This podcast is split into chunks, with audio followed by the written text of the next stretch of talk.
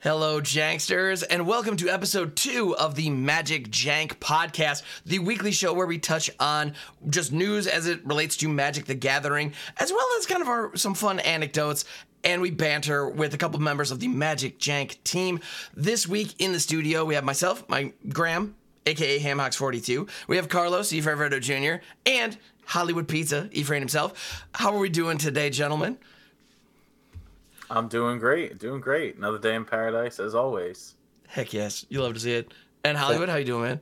Fantastic. Uh, another beautiful day. It's uh, a little bit hot over here. Um, you know, the good old uh, summertime is around the corner, aka it's already here. But uh, I mean, a little bit. We are. Day.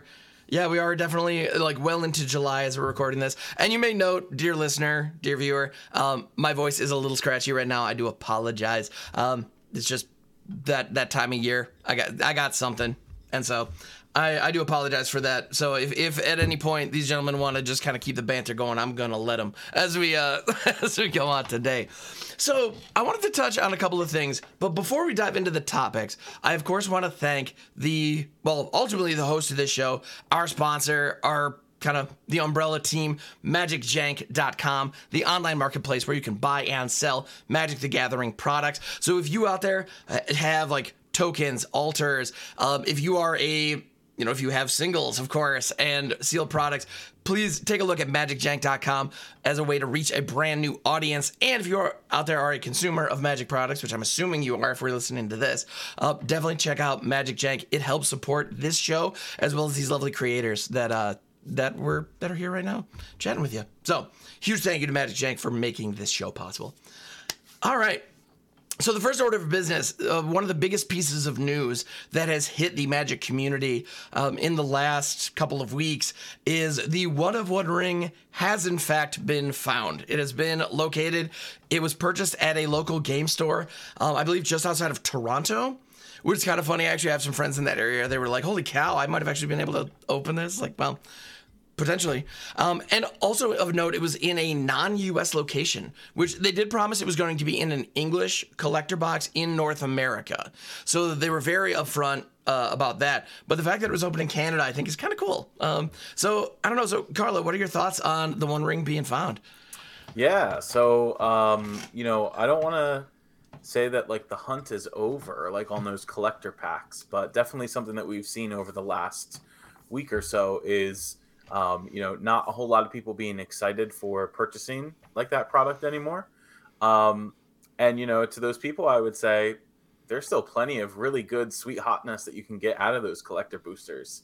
Um, you know, the the one of one ring, of course, being the chase card, but hello, there's 300 of a serialized Sol Ring, another 500 or 700 of another, and 900 of another one.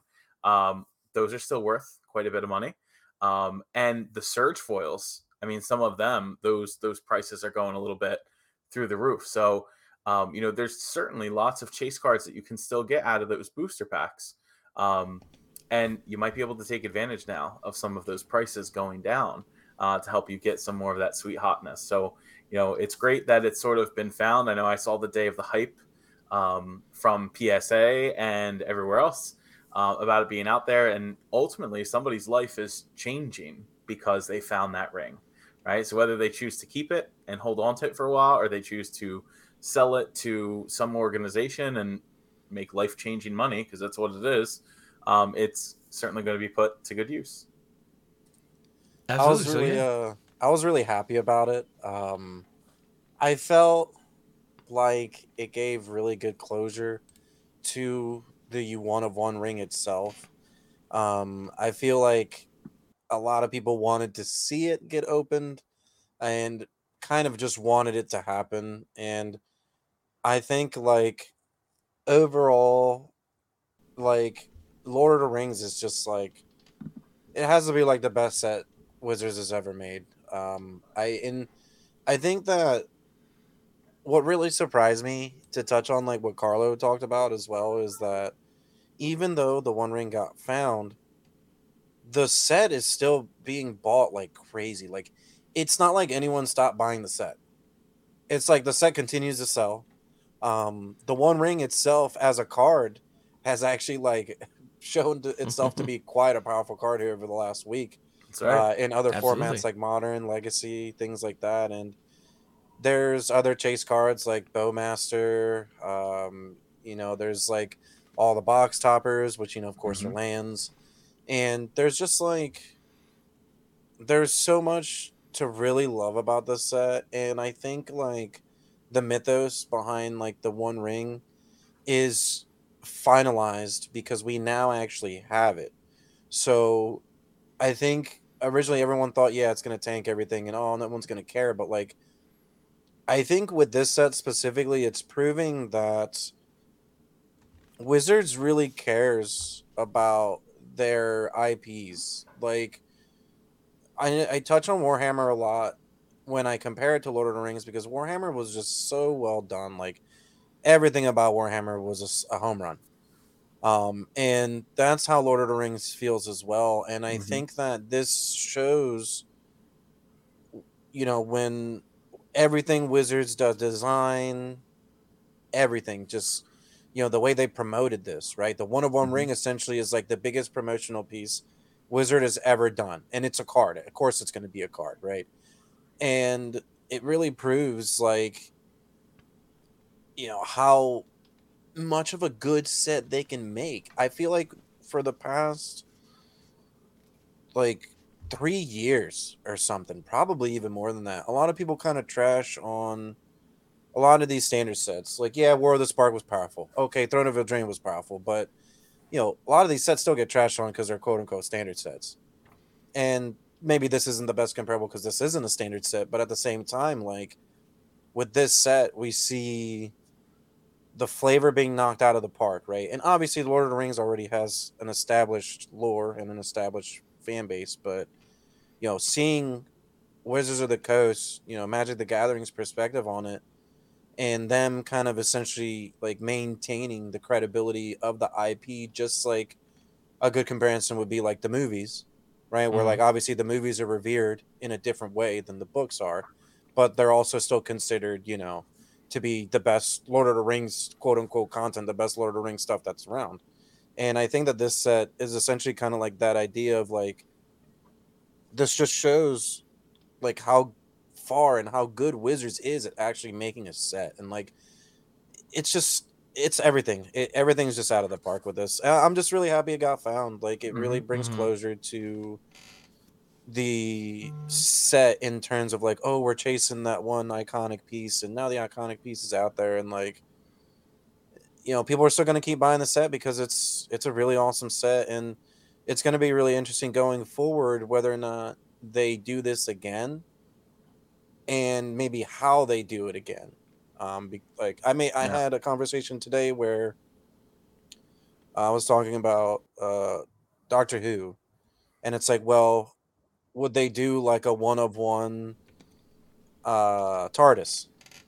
Or hmm. would they do like a one of one you know whatever is going to be the item? And it's like maybe they can't do it every time but maybe they try to do something that's similar right to kind of like give mm-hmm. that set a little bit more like a huge appeal and i think that going forward like it, it seems like this worked i think that as yeah. time is moving along in magic we went from everyone legitimately just hating the walking dead cards yeah. to the point where they're like, I don't want to see this on my table, blah blah blah type nonsense. And then now we've come mm-hmm. across mm-hmm. to the Lord of the Rings that's like celebrated. Like this set is so massively celebrated. Yeah. And everyone's happy with it. And it's like something that's not supposed to be quote unquote magic. And it is. Yeah. Yeah, and I'm still so excited if I open up a pack and I open up, you know, Sauron, like good for me. I love the card. Um, yeah. You know, especially you know you can open it up in those different types of booster fun. Like it's still enjoyable for me to open up these booster packs. It's still an enjoyable set for me to play, whether that's in limited or play with the cards like in Commander. Um, you know, it, it's a great time, and the cards are impacting formats that they are legal in, right? Whether that's modern uh, in Paper Magic or historic or alchemy on Arena. Um, I, I could tell you, aside you know, just playing arena over the last two, three days or so. Um, unless I was playing against an elf deck in historic, every other deck had the One Ring in it. Like mm-hmm. it's just a powerful Magic card, um, and it's commanding its sort of single price point. Um, and you know, pe- people are going to be seeking out that card. They they're going to need it if they're in, interested in playing in those formats. So, uh, yeah, definitely look forward to the continued success of the Lord of the Rings set. Absolutely. Yeah, and I definitely have to echo that. One of the things I found kind of in trying to brew and playing in historic, you need to be ready for a turn two Bowmasters and a turn four ring. You just got to be ready for it because people yep. are running those cards. And they're incredibly powerful, so it makes sense.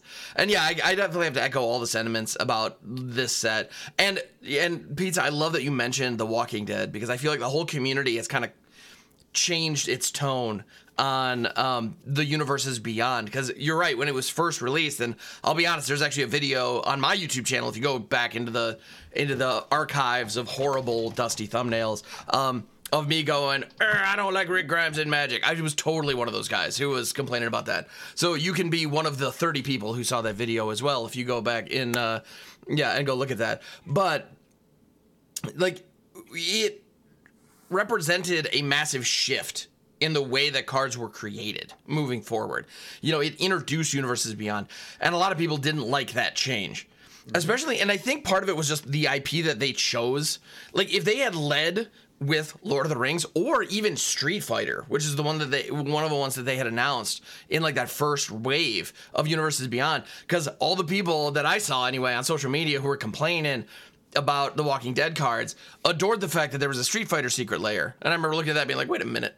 Like that's just the thing you like, and this is the thing you don't like. And now we've all kind of accepted like whether like this is here to stay, you know. And if if they're to be doing a crossover with a property that you don't enjoy, just forget about it and move on. But fortunately, you know the the properties that they're leaning into, I think, are the ones that have more crossover with the magic community and we definitely see that with lord yep. of the rings and i i also i have a sh- sneaking suspicion that um the wizards financial team would uh would agree that this set was a was a success and, uh, oh, yeah. and pretty good because i have a feeling wizards made money just hand over fist on this one oh, yeah. um because oh my goodness yeah this uh, set and, has um single-handedly like turned around a lot of people's feelings and negativity about magic in general over the last mm-hmm. couple years i think that this set is really like it really brought you know the set's good when it brings everybody back to playing the game. Yeah. And it's only really happened like a few times in Magic. Um, I brought up t- I bring up two instances specifically I brought up today um, when I was talking about cards and stuff at work was uh, the first one being the original Ravnica. When the original Ravnica mm. hit, uh, they spoiled Shocklands, and I remember when I we looked mm. at Shocklands and we were like, "Oh my God, they're the duals." Like that was literally our first thought. It was like, oh, that says plains forest. Right. It's like, oh, that's the dual.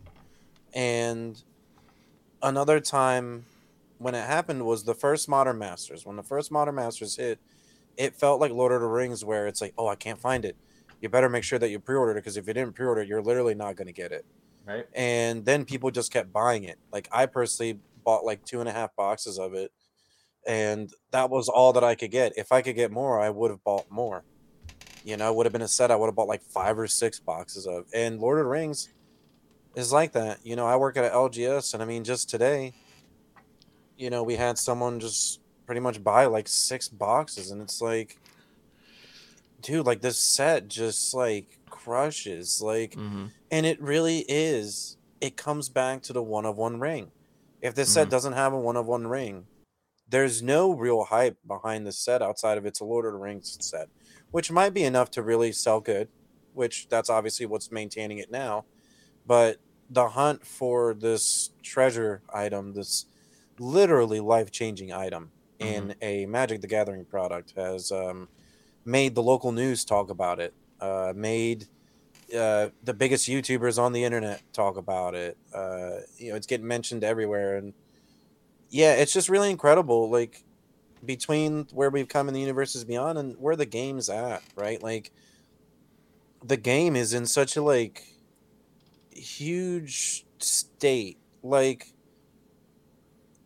the competitive conversation is kind of like one that we could go off about forever, but arguably, right, like the competitive scene in terms of like 75 card constructed decks, 60 card constructed decks, 15 card sideboard, like it's kind of like taking a big hit and the stability of like EDH and how big Magic is has like really like kept it going and I feel like this is another step in the direction that Magic's going to be going in the future where it's maybe it's like yeah, I'm playing for a lot of money is cool, but so is like I don't know, getting to play like your favorite things in card form. Like right. the cool thing about Magic is you actually get to tap your mana. You get to put the put your little cardboard down and tap it and attack and do all these little imaginary cool really cool things mm-hmm. that kind of like come together in the game and i think that like as we get more of these ips coming in it's going to be really incredible for everyone to kind of like enjoy the game in a different way and it actually builds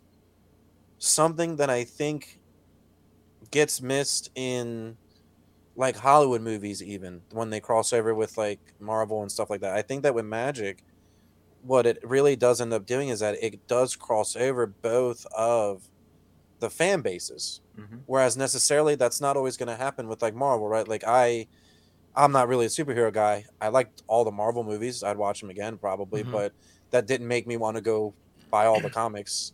Right. Whereas like Magic, I mean, there were people who were buying the starter decks for Lord of the Rings who'd literally never touch it. There was kids coming into right. the store who were buying collector packs who literally had never touched a magic card in their life just because they had it they just kept saying it's my one chance eat rain it's my one i gotta play the lottery. I, I gotta hmm, i have to do it right? I have to do it. Everyone has to at least have Higher their chance in the lottery even. Uh, yeah. actually yeah yeah. It's it's so incredible. Like it really this set really made me happy and it really brought brought back a lot of like these old magic vibes that we've kind of been missing in paper magic. Like paper mm-hmm. magic's really, you know, a different beast than it used to be. And this set I think kind of like brought back a lot of the paper stability that the game was like missing. It really made people want to go out and buy cards. You know, nothing against the standard sets because I like the standard sets too, but you know, uh, what, what is it? War of the Machine, March of the Machine. Of the Machine. I, I always call it War of the Spark, but March of the Machine didn't make people want to go to the store and buy it unless right. you really wanted to go get it. Whereas Lord of the Rings is everyone wants to go buy it. Everyone still wants to go buy it now. Right? They're yeah. like almost upset sometimes that they can't afford it. That's how bad they want to buy it.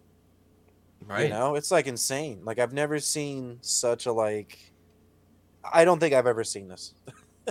huh. Like the demand for this set's just insane. it, it is and I kept telling people like the cards weren't going to move in price and they went down for like two days and then they've all kind of just gone mm-hmm. back up again. Like Nazguls are twenty bucks. Like what the hell? That's nuts. I mean, I, I knew I expected that to be the most expensive uncommon in the set, but it being like one of the most expensive cards in the set, I what? That's I did not see that coming. Um, I mean, they are awesome, so $20. I can see why people want them. But between oof. twenty to thirty dollars for a Nazgul, like I think that is the most money like an uncommon has like been like Lotus think, Petal isn't even Lotus Petal's like fifteen dollars like HP or something, right? Yeah, I think like, it's it. I think this is the fastest that we've seen an uncommon reach this price point. Because to get to other uncommons, you got to be looking at like Aether Vial that was originally printed uncommon, or you know, um, Skullclamp before it got reprinted into the ground. You had a couple like really bomb uncommons that were really really powerful back in the day, but a lot of those became expensive over time as people realized how good they were and they didn't get reprinted. This one this one came out just a couple weeks ago, and it's yeah, like this is on shelves right now. Like I would tell you, it's very difficult to open them out of packs. That's for you know, sure. I, yeah, I, I, I have noticed that. I have seen you know I've, I've watched like box openings and I've seen people pull multiples of the same rare known as well. Yeah, we're seeing yeah only one in a box. Absolutely. Yeah. That old so. tinfoil hat theory. Like uh, one time uh, yeah. we opened a case of M10 and mm-hmm. didn't get a lightning bolt. What? How do you open a case and you don't even get a common?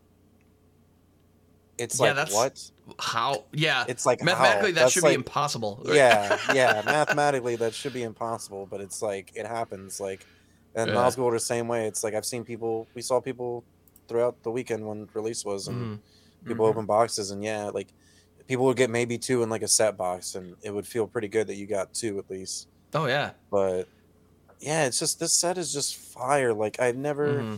I'm, I'm telling you, like it, arguably this is like the best set they've ever made, and it's also the best selling set probably. Like at the end of the day, when their numbers come out, it's going to be like, yeah, mm-hmm. we just like obliterated with this set, like oh, absolutely yeah. obliterated. Yeah, they're they're gonna clean house, and I, and I agree. Yeah. The limited environment is fun. The commander experience with these cards is just fantastic. Great, they're yeah. all unique, and I think they they hit the nail on the head flavor wise. Like the blending of flavor and the power level of the cards feels good, you know. Mm-hmm. And yeah, all in all, completely agree. So shifting gears a little bit, the other kind of thing I want to talk about that actually has literally nothing to do with Lord of the Rings, uh, but I definitely wanted to touch on it because I know it's something that we all care quite a bit about, um, and that is standard right now. So the reason that I want to talk about this is because standard hasn't meaningfully changed since the bans of Invoke Despair, Fable the Mirror Breaker, and Reckoner Bankbuster. However, I know I personally have noticed in my play experience things kind of shifting around and some experimentation. And I kind of wanted to get your guys' opinion on this as well because we're all arena arena players, you know, we're all arena streamers. So I don't know about you guys, but I play quite a bit of standard. I'm in there yep. like all the time. And I'm usually trying to brew something in standard. You know, I'm always trying to find the next piece of tech that, you know, maybe if I get on a hot streak can get me to mythic in a way that nobody sees coming. Um, especially in best of three. If you can pull off something that nobody has a sideboard that's ready, it's delightful. Um, highly recommend. But, uh, so I'm curious what are your imp- impressions of standard right now? So, like pizza, let's let's start with you. What are your thoughts on where standard is, and is it fun? Uh, so I say this jokingly, but I wouldn't mind some Lord of the Rings cards in standard. I'll start off by saying that I Agreed. think that uh, standard would definitely uh, get a huge boost from the fun cards that are in that set. But uh, unjokingly, um, I um, so we banned some cards. Um, again, uh, it seems like we're just, you know, obviously I'm as someone who's been around it for so long. I, I just it, when bans happen, I'm still like, whoa, we're banning cards. Mm-hmm. Um, I feel like there are a lot of different problems with standard that can't just be solved with one thing. I also think on the other side of that, I think that the card pool is actually really fun. And there's a lot of different things that you really could do in this standard that you couldn't necessarily do in the past. So it's in this weird, it's still in the same situation in the post invoke despair world where hmm. you still have all these viable strategies but you have to get really lucky to beat Esper and Atraxa. Anything that plays Atraxa. Doesn't matter if it's the domain deck, doesn't matter if it's like reanimate the card on, you know, Jund, whatever, turn mm-hmm. four, turn five. Like, you know, I think that I have two things about it. The first one being the inherent problem of competitive magic, which I personally don't think it's a problem, but because we ban cards, obviously the popular opinion would be that it is considered a problem. Is that oh my god, there's only two or three decks? Well, unfortunately, that's how standard has literally always been, because we can't have the card pool big enough. Which we're trying to do that with the extended rotation, to actually see if the big card pool does actually end up helping the stability and health of the format.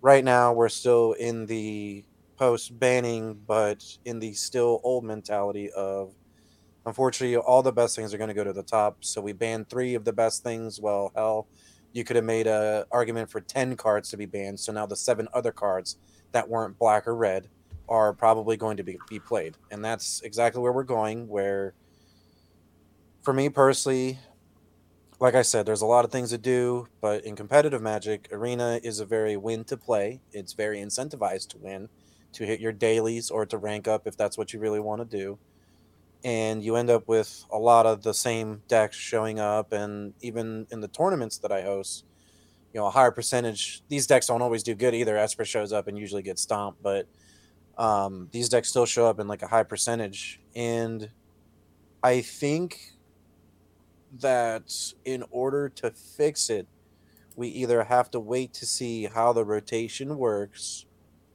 or I think that something that it's probably not going to change that is a big problem if we're talking about oh standard has problems is the card design. So a lot of the problem ends up being is that we have a lot of these cards that have a lot of words on them and then it's like all it does is it makes a 2-2 and like puts a counter on something. And it has like just paragraphs on it and then the card just isn't played because yeah it looks like it does a lot but in reality it doesn't really do anything. Then you have a card like Atraxa where Atraxa literally has four pretty it has four keyword abilities. I mean most mm-hmm. cards have one and you feel even in modern magic most cards have one you feel pretty good. Um and then this card is it's big. It's a 7-7 it flies lifelink so it automatically gets you back in the game if you're against uh, aggressive strategy mid-range strategy on top of that, it draws you like up to like what, however many types, like nine cards, six cards or something, right? Ends up like being just, a lot. Um, if you're um, only drawing three, you've whiffed completely. Yeah, like it's and you're still probably yeah. gonna win. Mm-hmm. And I think that Atraxa itself is like a great example of like where Magic's at in terms of like standard and I think that until they figure out a way to still print really powerful cards, but tone it down so that the format isn't just warped by 10 cards, and then there's only like three, two to three decks. There's, there's like the best deck. There's a deck that can beat the best deck. And then there's like this other deck that just exists that happens to be pretty decent that can win sometimes. And it's like, that's not really like rock, paper, scissors because in standard, it's just been mid ranged for like five since Siege Rhino. It's been mid range since Siege Rhino.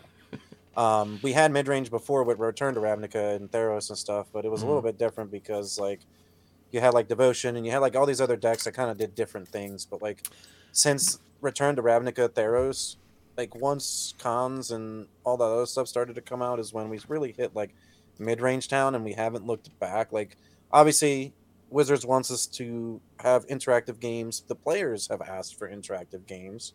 Mm-hmm. And unfortunately, what ends up happening is that we get all these creatures that just like are better than the spells. I think that magic's at its best when the spells are better. Because then when you do land a threat and it actually does something, it doesn't have to be like Atraxa, mm-hmm. where like, oh, I play this card, it just wins. It can just be like, oh, look, it's a three mana four four that has trample and haste. Okay, sure, that's a fine card. But in today's Magic, that card's a joke. That's like an uncommon. And we shouldn't, we probably shouldn't be there. And I think that that's the actual problem with Standard is like people get upset because they want to be able to play a bunch of different decks, but inherently it's like a competitive, it's supposed to be competitive. And then on top of that, you have the power level of these cards that come out and are either like two format warping and it kind of like makes people only want to gravitate to those cards because you want to win. It's magic. It's mm-hmm. competitive magic. You want to win. It you can't. I, I always say this. Ham has heard me say this all the time. You can't have both. You you just can't right. have both. You can either we can either show up to win, or we can show up to have fun, and that's the real difference between EDH and tournament magic. You can either show up to EDH with your friends and try to have like this nice little cool game of magic where you're all doing like all these cool little sweet little things, somebody combos and wins, and you'll have like a good time. Or you can play competitive magic where I'm sorry to tell you, you're going to see the same five decks all the time. That yeah. that's just what it's going to be like. If you're seeing five different decks, that's usually considered a pretty good state. Well, and, and it's yeah. funny you mentioned a four-four trample haste. You said for three, which honestly would be fair, I think. But what you just described is very similar to Ulvenwald Oddity, which is one of the better uh, examples of a green aggro creature, which is why green aggro is not a thing in the current meta because this is kind of one of the better options. Uh, so yeah, it's definitely yeah. interesting. Yeah, you know, I would say I don't want to say my take is like a little bit different. Um, I absolutely love where standards at right now, um, and my comments probably biased because I play standard like ninety five percent of the time on stream. Um, but you know, I also have the great ability to play viewer submitted decks literally all the time. And when I'm climbing the ladder, it's what what the community is submitting for me to play. So I get to play all these sorts of great decks. but against the meta. So it's absolutely accurate, right? Like I'm playing against the same five decks, and it's all about knowing what are the most important cards to play against um, and how to interact with them. Is Atraxa hard to beat? Yeah, it is. Um, so you probably should be playing a deck that kills the opponent before they can Atraxa you. But um, you know, as of recently, over the last, I would say, month, um, we've been doing incredibly well on the standard ladder, playing a Dimir control deck. And hmm. one of my most favorite cards to play with recently in standard is Faerie Mastermind. Um, and for a number of reasons. Not only is that card a 2 1 flash flying, if opponent draws a card, I get to draw a card. Um, but turns out card works really well with Sheoldred, the Apocalypse, which is already a very popular card, right? Um, and you know, we've been climbing the ladder, I would say, with Dimir Control, playing it the first like week or two. Uh, it started to get pretty popular, right? We put it out there on the interwebs. Uh, people mm-hmm. started to play it, and then immediately that next pizza box open, there were three different versions of Dimir in the top eight. Got to the finals. And I'm like, nice. We found the little sweet spot, right? We know what Love cards it. work, and people were trying lots of different takes on it. They were playing Graveyard Trespasser in the main. As of last week, I started seeing Teferi Temporal Pilgrim being hmm. played in the main. We haven't seen Teferi really played in any top standard decks in quite some time, outside of the occasional Esper build, right? So, what the bans did for me, in essence, is it's allowed for the creativity to be there. Yes, are there the slot machine decks with Atraxa and Etali and Breach the Multiverse? Mm-hmm. Yeah. Um, you know, they do have to ramp to get to that. So it's about how you can interact with that ramp. And this Dimir deck that we've been playing, originally designed um, by one of the viewers on my stream, USG Delivery, um, and we've worked on this deck together as a community. And I would say, I think currently my record playing with the most recent version, I have 88 matches in and best of three standard, and like 60 and 28 on the ladder. Dang. And we last season just like sprinted to Mythic with this deck, playing against the whole meta game. Um, Kaito, Shizuki, hmm. another very favorite card of mine to play. Haven't seen that played in a while. And the only reason we added that card in the deck is because I saw the power of Kaito in the blue black rogues deck in Pioneer. And I'm like, this card has to be insane. And, you know, combined with the Mirrex, which is insane against other control builds and ramp builds that can't target you know this little one one might and it really lets you win with a poison win condition like this deck for me has been strong and playing against the the metagame we've had amazing matchups against the ramp decks that exist with the Traxa, uh, definitely against the Esper decks pretty favored and we have removal to even deal with the enchantments deck uh, that hmm. is really powerful because of Calix out of after uh, out of aftermath.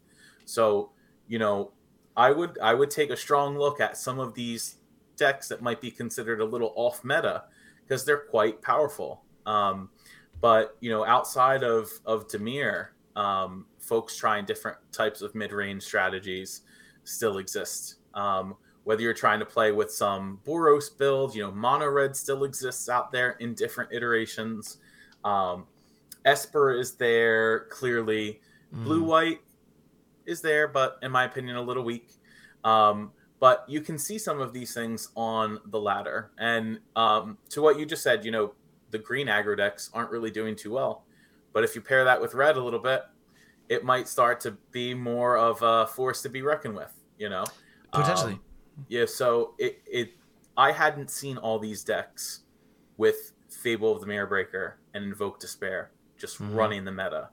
Um, so, in my opinion, Standard's in a much better position than it was. I am interested to see what happens with this extension of Standard in the next year because they could have just banned the cards and then let rotation happen. But something has to be coming up within this next year of Magic that made them say, this is not going to meld well. And so we need to try to fix this as best as possible now um, with the possibility for other action to be taken. It's possible Wilds of Eldraine, Atraxa actually just becomes too powerful, right? Yeah. Um, to me, Atraxa and Karn the Great Creator are the same card. The better cards you print with all of those keywords that you can take off of their triggered abilities or activated abilities makes them more broken. Um, and not to shift the conversation back to the One Ring, but Karn needs to be banned from multiple formats. I've never been happy to see this card resolve. The, not the once. More, the yeah. more, the I more you print broken card. artifacts, the more this card gets better in those formats. Uh, and if the One Ring definitely isn't a testament to that, I don't know what else is. Right. Um, so you know, to me, I love Standard. Um, I love playing the different decks that I get to play every day um, and climb the ladder with. You know, there's there's something for everybody you could play a budget proliferate deck and do well on the ladder. Mm-hmm. You can play straight up mono red free to play account and climb the ladder. Um, and if you want to, you know, suit up some enchantments, do that too. If that's a jam, that's your jam. But there's so many possibilities available now. If you just want to climb that ladder, get those extra rewards, do it. If you want to be more competitive and sign up for the pizza box slice of standard, sign up for it. It's a free to play tournament, right? Test out your favorite deck, see how it does against the meta. That's the only way you're going to know, right? So Absolutely. Nothing can hurt trying it out. And, you know, I'm glad to see where standard is at now. And I'm excited to see where standard comes with the next standard set, which will be Wilds of Eldraine. Yeah. Yeah. No, I'm inclined to agree in general. I do think I mean the bans were clearly a success. The like the meta did shift dramatically, and I think we can all agree it is better for it. So mm-hmm. like that's great. I'm very grateful for that. Um, and I think in general it's in a better spot than it has been in probably at least the last year, if not even more than that. Um, because it's funny, I feel like before the last rotation, mid range wasn't great. And then the rotation happened and it's been just mid-range as far as the eye can see. Right. And it's like if we could hit somewhere in between and i think we're starting to get there. Like you're seeing those like all in super fast aggressive decks and that they seem to be working to some degree. Um, especially in best of one. Oh my goodness. Um, but definitely best of three as well and true control is back on the menu that is that is that is back Excuse me. The one issue that I that I see though, the one thing that I don't love is there seems to be a power gap. There seems to be a power disparity. But honestly, that's been there for a long time. Where the best cards are so much better than even the second best options. You know, so you mentioned like Sheoldred, the Apocalypse she's honestly one of, if not the single strongest four drop in the format right now. Yes, there's a ton of ways to remove her, and like I mm-hmm. don't think she's an inherently busted card. So like when people start calling for her to be banned, I kind of like, yeah, I don't know about that. But at the same time, if you're running black, there's almost no reason not to run at least two copies of this because I don't know. There are going to be some games where you just throw it down and they don't have removal, so. Right screw them i guess i just won that game you know like it's it's uh, you know that's kind of rough and Atraxa is kind of the same way where it's like if it hits and you can't immediately remove it and then kill me the next turn it doesn't matter. Like it just doesn't matter because that hit the field game's over. Um, but as a result the reactions the responses are amazing. Like the removal suite that is yeah. that exists in standard right now is bonkers. Like i was watching some legacy you know, content on YouTube, and those decks were running Sheoldred's Edict. That's just an uncommon that we just have. Amazing. In yeah. standard, that card is nuts. You know, and we have Go for the Throat, we have Infernal Grasp, we have all the, we have Fateful Absence, we have Lay Down Arms, we have, you know, the Wandering Emperor. Like the responses, Void Rend is one that in some of those Esper decks is shockingly Fantastic good. card, yeah. Um, yeah, and then the counterspell suite also looks really great. You know, we have Make Disappear, which is showing up all over the place. Disdainful Stroke, Spell Pierce. You name it, we got it right now. Like the responses, the control is fantastic. Um, but it has to be because of any one of those threats. Like you mentioned, Graveyard Trespasser. It's a great example of a pretty unassuming card that like nobody's calling to be banned. But if that thing sticks around for three or four turns and you don't have an answer, you know that that's very yeah. real pressure that you have to come up you know you have to respond to yeah or you're done and, and yeah. like i said if i was any deck in standard right now and you really didn't have any like mana restricting situations throw two Mirrex in your deck and say good luck when you think that there's no answer that you might have and you're you and your opponent get into that that that you know sort of um, aspect of where you're top decking mm-hmm. uh, Mirrex is going to win you the game.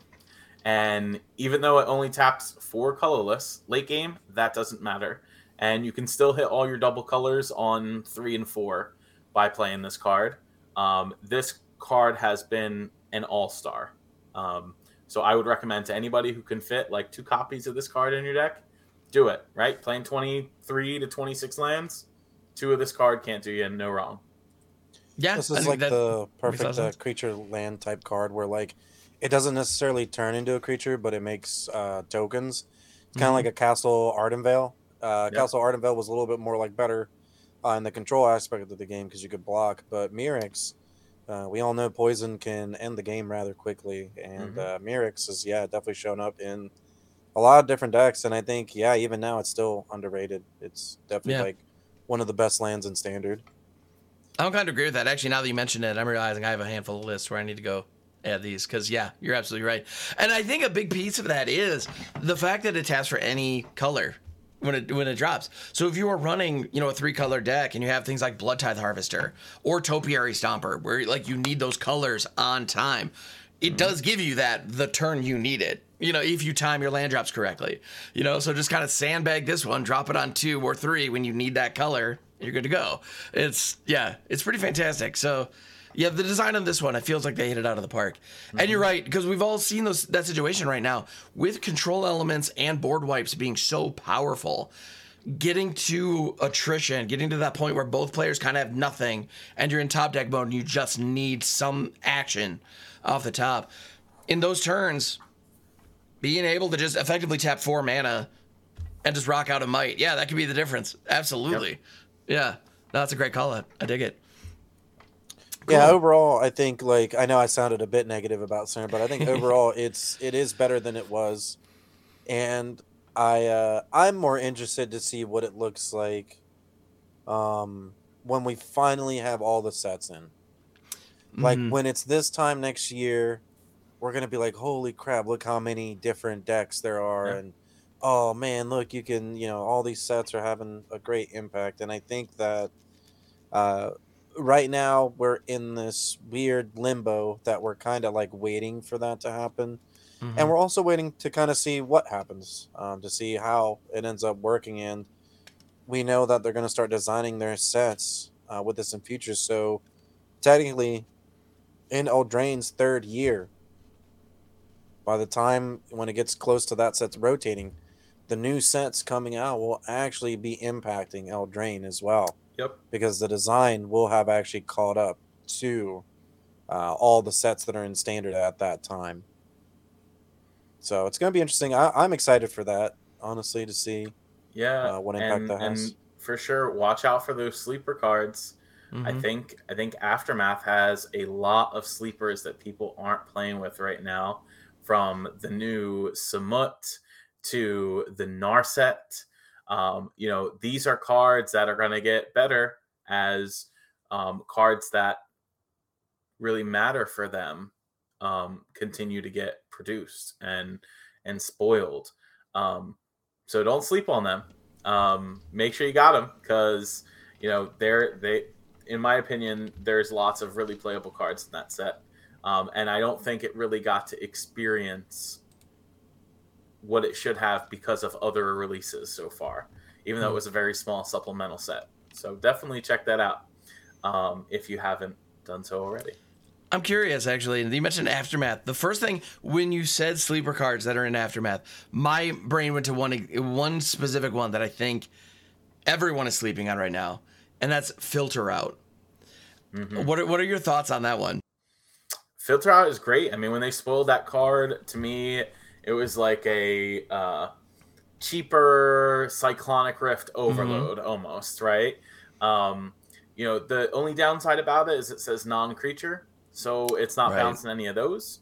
Um, but you know, hey, if you're playing against the enchantment deck and they've got double Hallowed Haunting out against you and mm-hmm. Teachings of the Kirin, you know, for three mana you deal with all of those well, and and they have three of your creatures under ossifications or whatever. right. Yeah, exactly that, right? They've got my yeah. Elesh Norn under ossification and my Etali under ossification. Mm-hmm. Let's cast this filter out and get both of those back and double triggers uh, and spin the wheel. you know, um, so yeah, this is definitely a sleeper uncommon. Yeah, so I, I, think this card is actually just really powerful, and I feel like the EDH community kind of identified that it was really good. But I think that I think there are sideboard slots in standard, depending on how the meta shifts, depending on where we end up, where this could could see some play. This is one of those sure. cards that's uh, very flexible. Like I automatically was like leading towards EDH originally, but now after mm-hmm. like tonight, it's like, oh man, I'll just bounce my ring end step, and then I'll just like replay it again. Take or, no like, damage I'll on just, your on your upkeep. Oh, then, yeah, yeah, I'll just like Gross. reset my opponent's like board if they're like trying to combo with these weird permanents, yeah. and then I'll also go off with my card. It's it's it's really good card, honestly. But well, it's in yeah. that sweet spot of three mana, right? Or against a control player who has a whole bunch of planeswalkers online you know, and no real like a whole bunch of planeswalkers, maybe some enchantments, no. and they've been drawing a ton of cards. It's like, okay, on your end step, I'm gonna have you pick all of that up. Now discard to hand size. Cool, then I'll go. Like I don't know, the the implication of this being instant speed, I think could be really nasty, and for only three mana. Kills um, incubators. Uh, before they convert, the, yeah, then yeah, it does. all the incubator tokens and treasure tokens, mana. if that's a yep. thing that your opponent's yep. sitting on. Oh yeah, yeah. I think uh, to touch on the sleeper thing like you guys are, I think like the adv- a lot of people always used to ask me like when is like a good time to get cards and you know when when like the best time and all this other stuff is and it's actually like right now. It's actually in this grace period of standard essentially is cooling down.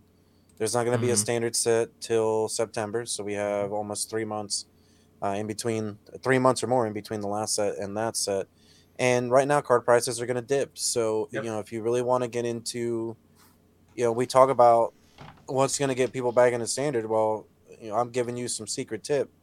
Uh, you buy your cards in august. You buy your cards july and august when they're at their floor. And then when standard comes back in september essentially all those tournament staples that uh, were lower in price because no one was playing them yet uh, will essentially go back up in price. Obviously, we don't have a rotation this time, but like Carlos saying, there's a lot of cards right now that have a massive, massive floor, uh, yeah. and you know they're worthless pretty much. And yeah. you know if standard makes a comeback in real life, then you're going to be looking at, or you know it's RCQ season again, standard. You're going to be looking at, you know, bank busters or you know, Fable the Mirror Breakers that are twenty dollars where even Fable's price is taking a hit. Where originally a lot of people were like, "Well, you know, it's a really good card. It probably won't move," but it's a testament to how important even a format that's not even getting played as much as standard. And so, get your cards now yeah. while they're all bulk rares, or you're gonna regret it when was it pack leader? Uh, I remember I wanted to buy pack leader, and I was like, "Oh, it's like fifty cents," and I was like, "Ah, I'll buy it later." I was like, "There's no way that card's gonna be worth something." And then in its height, it was like a almost ten dollar card in standard, and yeah. uh, I really regretted not getting it uh, yeah. when I could have gotten it for mm-hmm. 50 cents. So, yeah, and that was in August. So get them, you know, July, August, you buy your cards now. And then when September hits, uh, you're going to have a lot of misses, but when your hits hit, they hit hard. You know, they really do. Yeah, and if I if I remember properly, we will be getting a standard RCQ season, but a year from now because it's currently mm. Pioneer. Then it goes to Modern, and then it will be Standard. So, you know, you're talking like what, February seeing a, a standard RCQ season, February, March of 2024, um, where standard will be pretty large. Um, our hope, at least my hope, Wizards of the Coast, if you're listening to the fantastic MagicJank podcast, is announcing some type of revitalization of revitalization of standard at MagicCon Vegas uh, which would be a prime time to do that. So, you know, let us know what you're going to do because we're ready to play tabletop standard for sure. Um, Heck yes. And, you know, when you have a format like now that has unlimited sources of mana, meaning like, hey, if you haven't picked up your tri lands yet, you should because they're never going to go down in price, right? Um, whether that's like Ziatora's Proving Ground or Jetmir's Garden, you know, stock up because they are played in other formats other than standard. And if it's anything like the Ikoria lands, they're gonna keep going up in price. Oh yeah, these um, things are um, never gonna lose their value. They're they're yeah. fetchable. They're trilands. You can cycle them. They're, I mean, we saw with the triomes, the like the the first set. Yeah, those things have never. I, I think I don't think they've ever meaningfully dipped, and I don't expect they ever will unless they get a massive reprinting, mm-hmm. which I wouldn't be mad at. Um, yeah. Which actually brings us to another topic that I wanted to touch on today, um, which honestly we could go on for quite a bit about, but when we're thinking about reprinting, we have Commander Masters is a form is a set that's going to be coming out, and what are um I'm just curious. What do you guys think might be in the Commander Masters product? You know, we mentioned the Tri lands, and I feel like those could use a uh, a reprint. So I feel uh, honestly, I'm going a little off off of our established timeline because I saw a perfect segue, so I was going to take it. Dang it. Um, uh, we'll cover everything we've got to talk about. Don't worry, we will. But so I personally think when it comes to Commander Masters, I think the things that we need to see the most are mana production. That mm-hmm. that's what I want to see. I want to see reprints of you know very popular commander cards, and we have seen they've proven that Jewel, they have uh, shown Jeweled Lotus yep. is going to be in the set. So great, that's like a perfect spot for it. Um, and we've seen Sol Ring and Arcane Signet kind of get reprinted into the ground, which they should be. So great, mm-hmm. that's that's a good thing. Um, but I would love to see all the tri lands. I want to see the, the, the initial triomes. I want to see the new Capenna lands. Mm-hmm. I think that would be amazing. I know we just recently got the new Capenna lands. I kind of don't care. I think we need as many of these in circulation as we can possibly get. Um, and Commander is a format that is going to benefit from them dramatically. Sure. Yeah, what so, are you guys' thoughts? In, interestingly enough, so Commander Masters, the set, is all reprints. The Commander decks that come with them are all new cards, uh, which I think is a pretty good touch. Mm-hmm. Um, in terms of reprints, um, I think you definitely want to see something like Dockside uh, Extortionist get a whole nother reprint, even though it was just in a master set. Um, I feel like this is now the staple that anytime they make commander reprints just needs mm-hmm. to have this card. Um, I don't want to call it like the Tarmogoyf of commander, but that's what I think about when I think about this card. Um, whether it's casual decks that are playing it or CEDH decks that are playing it, mm-hmm. um, I want to see this card in every product that has you know massive reprints. because um, I think this card is still like fifty plus dollars, and something like that. You know, yeah. any red deck is or deck that features red probably should be playing this card uh, if you care about playing like higher powered mm. um, EDH. Um, yeah. But I would definitely like to see this card in, in Commander Masters. I completely agree. They need to do one of two things with Dockside Extortionist: reprint it into Oblivion, or ban it and never ban speak it. of it again. Those are the, like the only two choices. You either give it the Sol Ring treatment or the Hull Breacher treatment, one or the other. And and I'm with you. I think at this point, it is a powerful card. It is a staple in the format. Just give us a million different versions. And yeah. yeah. Yeah. So I am really hoping that Wizards continues with the bangers. So I am going to predict that the fetch lands are going to be in this set. I think that this set is going to have the most value we've ever seen in a master set. Ooh. I think that when you open a booster pack of this set, you're going to love it. You're going to you're going to be like you're going to you're going to be scared because the packs are going to be so good. So I personally, I'm expecting the, this one we're seeing on the screen right now. Mm-hmm. Uh, the Khans fetch lands I'm specifically talking about because the enemy fetch lands were reprinted and they're all about like 15 bucks, 15, 20 bucks. Uh, mm-hmm. I think mm-hmm. Misty's like 30, uh, probably on the expensive end. So, I mean, like those have actually like stabilized at a low enough price where like building your modern mana bases or, you know, if you really want your EDH mana base to be nice, it's not as expensive anymore. And, right outside of Windswept Heath, which is probably a ten or twenty dollar one. Uh, almost all the other ones are like between forty to sixty dollars, with you know uh, Bloodstained Mire being the most expensive. And I'm expecting these to be in there because I think that me personally, I wouldn't want the set to be too top heavy with just Lotus or Dragon and like three other commanders that are actually worth money, or the Dockside and like two other cards. Mm-hmm. I would want this to be the Masters set. Mm-hmm. Yeah, we got fetch lands. How about we just also reprint the battle bond lands? That mm. way, we you know, how about you know, it feels like you're going to get a good land out of every pack. mm-hmm. that's a great way to incentivize somebody to want to get into EDH and want to buy this set for their decks when you know that you can open your pack and either get this luxury suite or you can get a Bloodstained Mire. Um, I think that'd be really, really cool. Uh, outside of that, for me, I am definitely expecting a lot of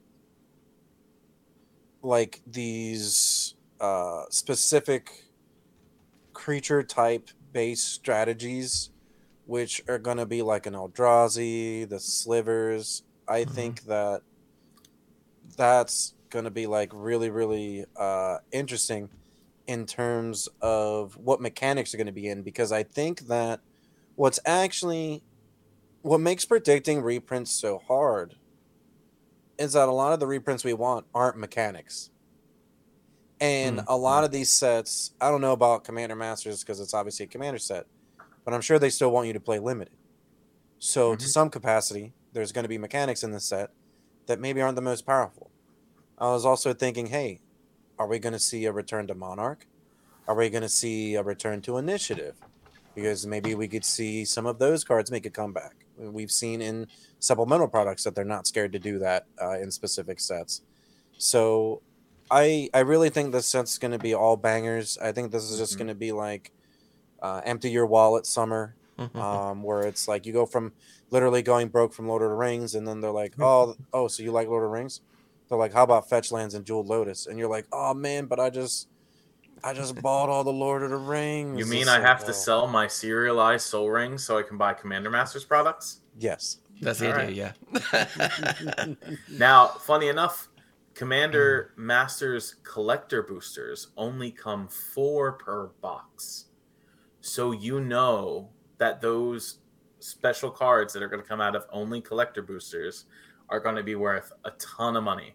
Probably. Especially if that's the product I got to buy to open up an etched foil jeweled lotus, right? So think about it like that. Like all of those booster fun cards, mm-hmm. they're all going to be worth a ton, right? Um, and so I'm hoping that you know as that continues to be, like you said, you know Hollywood banger cards, like yep. that's the spot it needs to be, and um, you know, hopefully that'll let some of those specialty cards retain the super expensive value for the consumer, right? Who's purchasing them, who's already spending what is it like 250 bucks or 300 dollars plus for four boosters, which reminds me a lot of double masters. So, you know, it, which to it, be fair was a set that that set was chock full of value. So yeah. hopefully people this love those sets. Suit. I still get people yeah. every day that uh, not every day, but at least like twice a week where they come in and they're like, "Oh, do you guys have double masters? Oh, do you guys have um, ultimate masters? Oh, and it's like, yeah. I'm telling you, they gotta. I'm not gonna be happy unless they put two rare land cycles or they put a whole. No, I'm not gonna be happy unless they put two, like 20 lands in the set that are actually playable. Yeah. Right. You get the whole cycle of the the battle bond lands and. We mm-hmm. either get the triomes, the fetch lands, or they can cop out and give us the Lorwyn lands again, and I would probably mm. be, just be okay with that, honestly, because it's another rare land cycle at least. Could you imagine if they gave us the shocks and the fetches in the same packs? How sick would that be? Like, could you if you could draft like a modern caliber mana base? Oh, dude, I, people would be happy. yeah, absolutely. That I think something like that would be bananas. I would love I, to see that. I think that this kind of ties into like some of our whole conversation as a whole tonight. And I was having this conversation today, which kind of ties back a little bit into the standard where I just feel like they don't really lose anything by adding these cards into the set. Like the reprint equity obviously is something that has to be managed, but like I don't really you know, I don't really think putting the shocks and the fetches in here is going to kill their price. Like these are like Dockside is the best example where Dockside, I actually think Carlo Dockside was a perfect example comparison mm-hmm. to Tarmogoyf because mm-hmm. what happened I I make this comparison all the time to a lot of different things, but what Tarmogoyf was Tarmogoyf got reprinted and it doubled in price. It was a hundred dollar card and went up to like two hundred dollars. Yeah. Dockside got reprinted and Dockside's still like 50, 60 bucks. Dockside was like maybe 75 at the most, mm-hmm. 80 bucks. So it only literally dipped like maybe 20 bucks. and it's just going to go back up again. So you can yeah. there's certain cards that you can reprint like 10 times, like Sensei's Divining Top, Cyclonic Rift.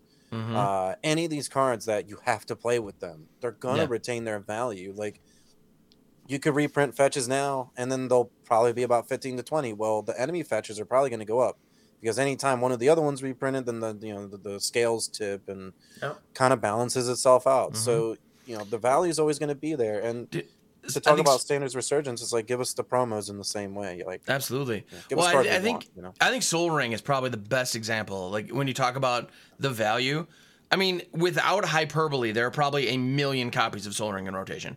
Like every precon had one. They've reprinted it into like commander specific sets.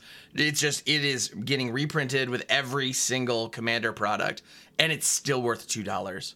Yeah you know, it, because it's, I mean, in that case, it's basically an auto include in almost every deck, mm-hmm. you know, mm-hmm. so that is an extreme example, but still, for a card to be that ubiquitous and still be worth more than a nickel is, you know, sure. That's, I mean, $2 is not a money card, of course, but that it'll always blow my mind. That, Swords of Plowshares. Swords of Plowshares yeah. has been reprinted since literally the beginning of Magic. Mm-hmm. Swords of Plowshares is still a dollar to two dollar card. Like it will yeah. always be. Well, worth two bucks. And it's funny actually because people ask me about um, auto includes in Commander. Like some people have asked, is the One Ring does, does the One Ring go into every Commander deck? And honestly, I'm of the impression if you have it, then yeah, probably. Like I think the, the budget is the only reason you wouldn't run it. You know, and just like you mentioned, Cyclonic Rift and Rhystic Study, Dockside Extortionist, Swords. I think Path to Exile is up there too. Like if you're in those colors, you just run it. Like mm-hmm. it's just the best at what it does, and that effect is something every deck wants. So just run it, you know, and the the the price point is the reason people don't. Like yeah. that's it. Like the fact that if you have a blue deck, if it doesn't have Rhystic Study in it, you need to justify that. Or if it doesn't have Cyclonic Rift, you need to justify it. And you can because those are, you know, very expensive cards. You could say I just didn't want to shell out, you know, 30, 40, 50 bucks for one card. Okay, fair. But, you know, and that is a valid reason. But why like you talk about reprint equity they could reprint all of those cards a number of times and they will retain a decent value and they will move product yeah and and speaking of cyclonic rift indeed not only should that be a card that's definitely in commander masters mm-hmm. but i don't know if you want to transition oh heck yes but it's in one of the anthologies that's coming to arena um i believe they previewed it as part of the Explorer anthology series. Um, as one of yes. the three cards in sort of that panel of what was getting reprinted, um, or not reprinted, but put onto Arena for the first time. And those are going to start this weekend. Mm-hmm. Um, so, for those of you who don't know, um, there is an Explorer Anthologies 3 and Historic Anthology 7 that is coming to Arena within the next two weeks, I believe. Um, but this mm-hmm. weekend are those previews that are happening across multiple creators' platforms. Um, and it's great that Wizards is allowing you know the content creators to do this because we play Arena mm-hmm. all the time. Like we're playing those formats, um, and we're able to show off the cool new cards that are coming to those formats. Cyclonic Rift is going to be one of them. Now, we all know Cyclonic Rift isn't played in Pioneer. And the no. whole point of Explorer anthologies is to bring Pioneer legal cards, or the relevant ones at least, to Arena for the first time. Mm-hmm. And I think next to Cyclonic Rift was Deathrite Shaman um, that they previewed. And Deathrite Shaman is not played in Pioneer either uh, because there's no fetch lands in the format outside of Fabled Passage. Um, it would be banned in a heartbeat. It wouldn't make it. Correct. It wouldn't make it. It right. just wouldn't make it. So it's interesting um, those choices that they sh- they picked to show you with the preview saying, "Hey, explore Anthologies 3 is coming," which makes me think that all of the other Explorer cards that have yet to be previewed are the bangers, Probably. right? Um, and so I'm excited to see what gets revealed there. Absolutely. Um, yeah. But, you know, Go ahead. Yeah, so no, the previews start this weekend. There are a ton of amazing creators who are going to be previewing those. So if you haven't really like paid attention to preview season, it's a blast. It's actually a phenomenal time to be on Twitter and just see the creative ways that creators kind of show off their cards. Uh, it's it's actually an it's a just it's just a darn good time, um, and it's a great way for Wizards to kind of acknowledge creators who've been putting in the work and have been doing a good job as a way of saying, "Hey, here is a special something that you get to be the one who shares with the world," and that's super duper cool. And in looking at the creators who do get to reveal cards for these anthologies, it's all of them are super well deserving. And and and, and fun fact. One of them is actually here with us with us today. It's a Car- Carlo. That guy. He's got a preview card. It's I freaking do. exciting. Congratulations, dude. Yeah. Yeah, well deserved. So, so, me and two other of our MagicJank team members will be previewing cards for these anthologies coming up. Um, Absolutely. Myself, uh, E Philly, and Damien F16 will be all previewing cards over this weekend. Um, the preview dates are scheduled to be for the 8th and the 9th um, for everything to sort of culminate and I guess reveal everything by the 10th. Um, so yeah, and I, I don't know which one offhand that Damien is in, but E Philly and mm-hmm. I are both previewing historic anthology seven cards. Um, and I can tell you by this point, I know what my card is. Mm-hmm. And I will tell you, it's a banger. Sweet. I was about to say. Sure. So, if you had to guess for one one card that you were pretty sure was in this set, what would it? No, I know you. I know you can't share it at this point. Yeah, but yeah, it, I'm definitely excited to see that reveal. It's going to be pretty you, sweet. It's a card I've played with in Paper Magic. Okay. A long time ago. Nice. Uh, and you know, it was. I don't want to say it was the pillar mm-hmm. of a mm-hmm. format, but definitely made a significant impact. Cool. And um, so yeah. So the the point is though is where are you going to catch those previews? Um, yes. And the whole idea I think is to reveal them on our Twitch streams. So you know if you could go to Wiz- Wizard site and you can click the link that they have for all of our Twitch streams. HamHocks, I'm sure we'll have this in the description. Yes, I'll include I'll include the link in the like in the description. Yep, uh, yep. And I'm not meaning to jump ahead, but join the MagicJank Discord because you'll find information there. Uh, a little plug. And so um, my particular preview card will happen this Sunday, the 9th, um, at my stream starts 8:30 p.m. Eastern Standard Time, and we're gonna go ahead with the reveal at 9 p.m. Eastern Standard Time. Um, but aside from that, we're, we're doing it live on Twitch first. Ain't showing it Love anywhere it. else besides the Twitch stream until after that happens. Then it'll be on all the different socials. Excellent. Um, but definitely be on the lookout for it. Love it. And if I may give just one piece of advice that I've seen with other uh, reveals that have been done on on Twitch, if you could like put your face in front of it a little bit, because then people take that screen cap and share it on all the other websites, and your face. Oh, yeah. Be, anyway, I'm just yeah. but no, dude, that's that's yeah, fantastic. Yeah. So congratulations, that is going to be a blast. And yes, Damien F16 and E Philly also have preview cards, so keep an eye out for those as well. It's that's going to be exciting for sure. So yeah, speaking of the team, so in addition to this podcast, MagicJank does have a stream team that we are all all part of as well. But there are a number of other folks as well. Um, definitely check that out and drop follows to all of them because honestly, they're they're on the team because they're awesome creators who deserve your attention. That's really the bottom line. Um, and fun fact, many of us are actually going to be at MagicCon Vegas coming up this September. So, one of the things that will be coming in the next few months, the next few weeks, just so that you're aware, um, you know, that travel is an expense. And we may be asking for your assistance with that because we are still a new company and a new team, and we can, and every bit helps. So keep an eye out also on our streams for special events where we're going to be, you know, raise, raising the hype and getting us ready to go there. And if you are going to be in Vegas, we're going to be walking around. We actually have official team jerseys, um, and you'll be you'll be able to spot us. We're going to be absolutely making a fool, looking to get some games in, and just wanting to hang out with all of you lovely folks. Yep. Um, because at the end of the day, we are here because we love this game and we want to share with people. So definitely hit us up there and other places and other ways uh, in which you can hit us up.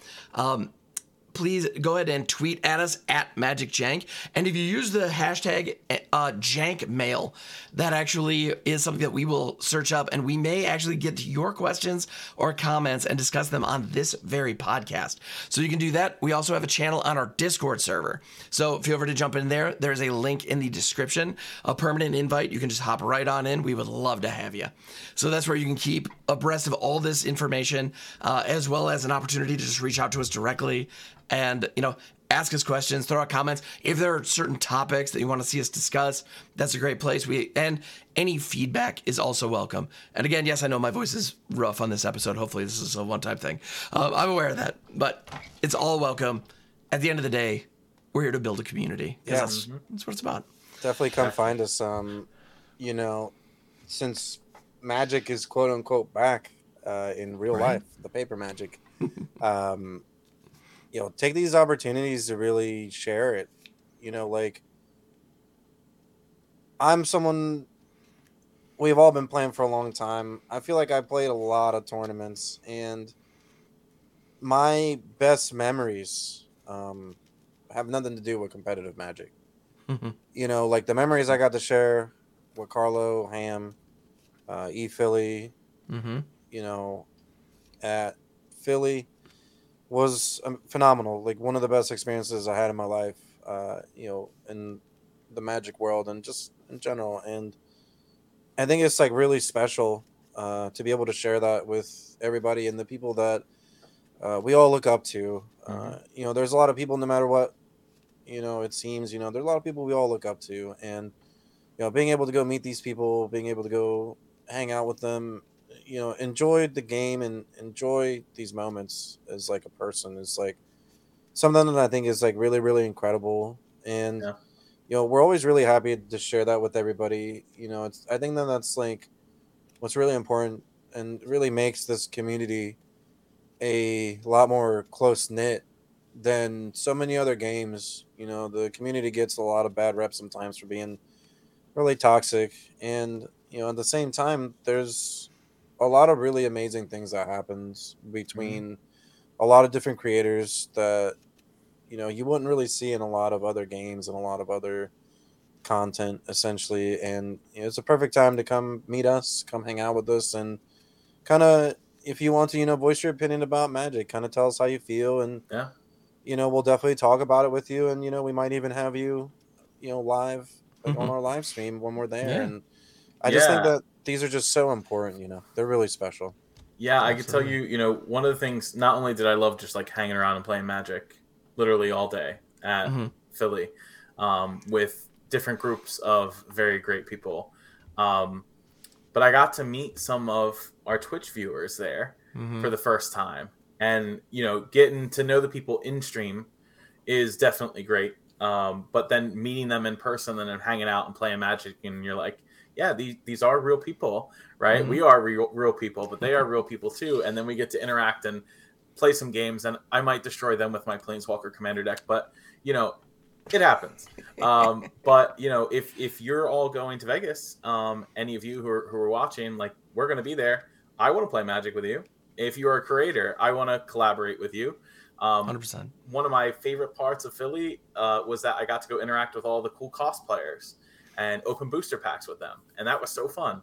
Um, you know, and I can tell you, I'll be walking around with my phone, doing live streams from the convention center, willing that the internet works there, um, to be able to stream that on Twitch, right? Or make a vlog, or mm-hmm. you know, just take pictures with folks that we know who are jamming some awesome games of Magic. Um, I think that's what's going to be so great about it, outside of it being, of course, in the city of Las Vegas. But um, you know, it's going to be a good time all around. So if any of you are going to be there, let us know. Um, we definitely would want to meet up with you and have some fun. Absolutely. If you're going to make it out to an event, you know, I went to Modern Masters 2 in Vegas, and there's nothing like magic in Vegas. Uh, I mm-hmm. really think that there's something in the air, and I think that if you're really, you know, if you really think about what event you want to go to, I really, really, I'm telling you, you want to get to Vegas. Vegas is where it's at. Vegas, where everybody's going to be. It's going to be a really good time, and it's just, it's incredible. Like if they're doing it at maybe like the same places that uh, they did it in the past, it's going to be just like, it's going to be amazing. It's going to be huge. Like it's, yeah. I'm really excited about it, and I can't wait for everybody to enjoy it as well because it's just, it's an unreal experience. For sure. Heck yeah. I can't wait. This is actually going to be my first time going to Vegas. Uh, so oh, that means we get to show him around. Yeah, so that'll be an interesting experience. I can't wait. Yeah, but yes, so yeah, and I'll be walking around with the camera as well. I'm definitely going to be filming quite a bit. So if you see us, don't hesitate to just come on up and say hi. Yeah. That's why we're there. Yep. Awesome. So with that, we're gonna go ahead and wrap up episode two of the MagicJank podcast. Thank you, gentlemen, for hanging out. Again, links to everybody's uh, you know content and everything else uh, is going to be in the description. Go go click those, check them out. We appreciate it. Also, if you're watching this on the YouTube, please like and subscribe on your podcast app of choice. Please follow, subscribe, whatever it's called. There, we would appreciate it very very much. So, thank you for tuning in, and we will catch you on the next one. Catch you next time. Stay cheesy, everybody. Be safe.